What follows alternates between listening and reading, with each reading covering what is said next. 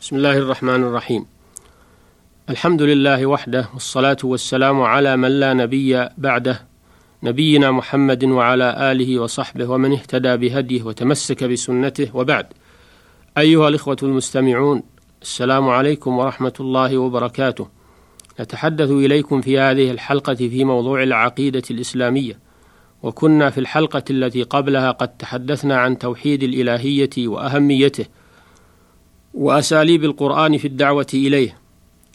والآن نتحدث عن طرو الشرك على هذا التوحيد وحدوثه فيه وبيان خطره لأنه مطلوب من المسلم بعدما يعرف الحق أن يعرف ما يضاده من الباطل ليجتنبه كما يقال عرفت الشر لا للشر لكن لتوقيه وكان حذيفة بن اليمان رضي الله عنه يقول كان الناس يسألون رسول الله صلى الله عليه وسلم عن الخير وكنت أسأله عن الشر مخافة أن أقع فيه.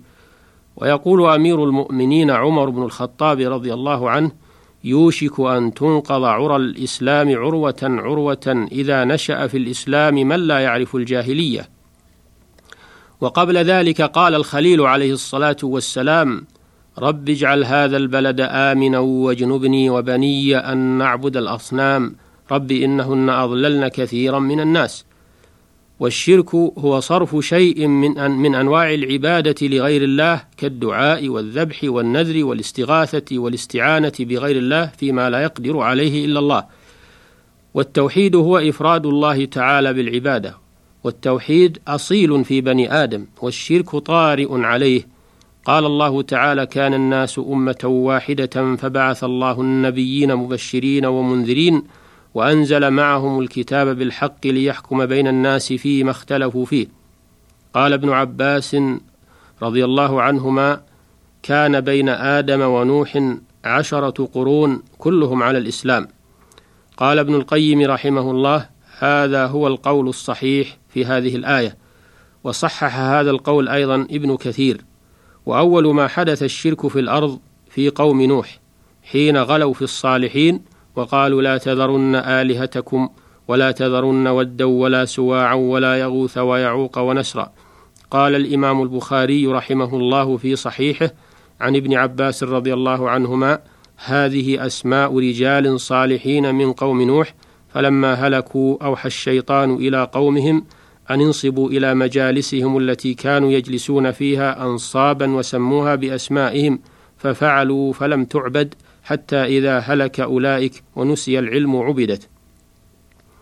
قال ابن القيم رحمه الله قال غير واحد من السلف لما ماتوا عكفوا على قبورهم ثم صوروا تماثيلهم ثم طال عليهم الأمد فعبدوهم ومن هذا الأثر الذي رواه البخاري عن ابن عباس في تفسير هذه الآية في أن سبب الشرك الذي وقع في الأرض هو في غلو قوم نوح في الصالحين وتصويرهم إياهم والاحتفاظ بصورهم ونصبها على مجالسهم. ندرك من هذا خطورة التصوير وخطورة تعليق الصور على الجدران وخطورة نصب التماثيل في الميادين والشوارع وأن ذلك يؤول بالناس إلى الشرك بحيث يتطور تعظيم تلك الصور المعلقة والتماثيل المنصوبة فيؤدي ذلك إلى عبادتها ولو على طول المدى كما حدث في قوم نوح. ولهذا جاء الإسلام بتحريم التصوير ولعن المصورين وتوعدهم بأشد الوعيد وأنهم أشد الناس عذابا يوم القيامة وذلك سدا لذريعة الشرك وابتعادا عن مضاهاة خلق الله عز وجل وندرك من هذه القصة مدى حرص الشيطان لعنه الله على إغواء بني آدم ومكره بهم وأنه قد يأتيهم من ناحية استغلال العواطف ودعوى الترغيب في الخير فإنه لما رأى في قوم نوح ولوعهم بالصالحين ومحبتهم لهم دعاهم إلى الغلو في هذه المحبة بحيث أمرهم بنصب الصور التذكارية لهم وهدفه من ذلك التدرج بهم في إخراجهم من الحق إلى الباطل. ولم يقصر نظره لعنه الله على الحاضرين بل امتد إلى إلى أجيالهم اللاحقة الذين قل فيهم العلم وفشى فيهم الجهل فزين لهم عبادة هذه الصور وأوقعهم في الشرك الأكبر وكابروا نبيهم نوحا عليه الصلاة والسلام بقولهم له لا تذرن آلهتكم. قال الإمام ابن القيم رحمه الله وقد تلاعب الشيطان بالمشركين في عبادة الأصنام بكل قوم على قدر عقولهم فطائفة دعاهم إلى عبادتها من جهة تعظيم الموتى الذين صوروا صورهم كما في قوم نوح وهذا السبب هو الغالب على عوام المشركين. وأما خواصهم فاتخذوا الأصنام على صور الكواكب المؤثرة في العالم بزعمهم وجعلوا لهم بيوتا وسدنة وحجابا وقربانا ولم يزل هذا في الدنيا قديما وحديثا وأصل هذا المذهب من مشرك الصابئة وهم قوم إبراهيم عليه الصلاة والسلام الذين ناظرهم في بطلان الشرك وكسر حجتهم بعلمه وآلهتهم بيده فطلبوا تحريقه.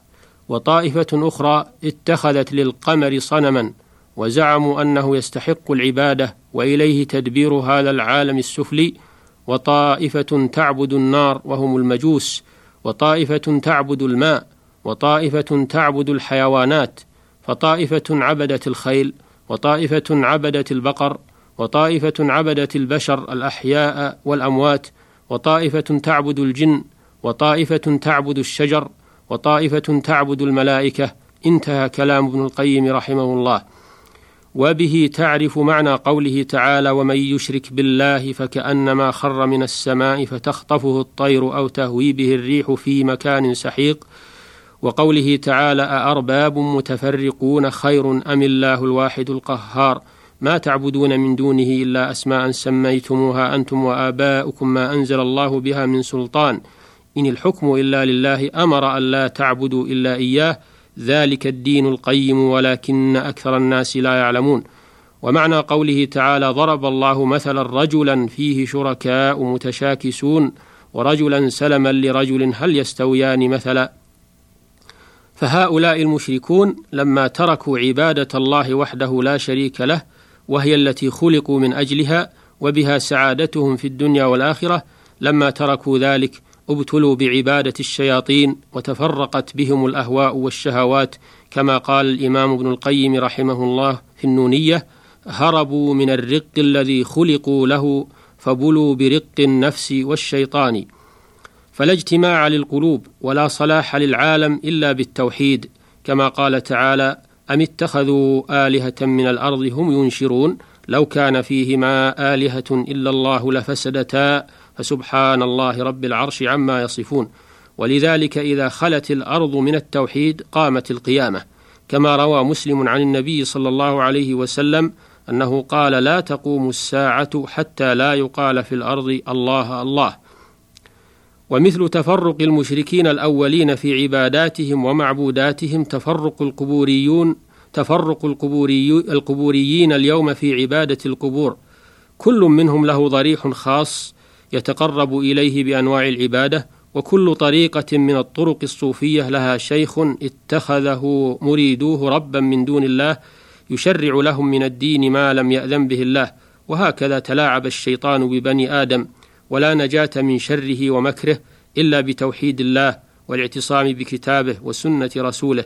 نسأل الله أن يرينا الحق حقا ويرزقنا اتباعه ويرينا الباطل باطلا ويرزقنا اجتنابه. إنه هو مولانا. نعم المولى ونعم النصير وإلى الحلقة القادمة بإذن الله لنواصل الحديث معكم إن شاء الله. والسلام عليكم ورحمة الله وبركاته. والحمد لله رب العالمين.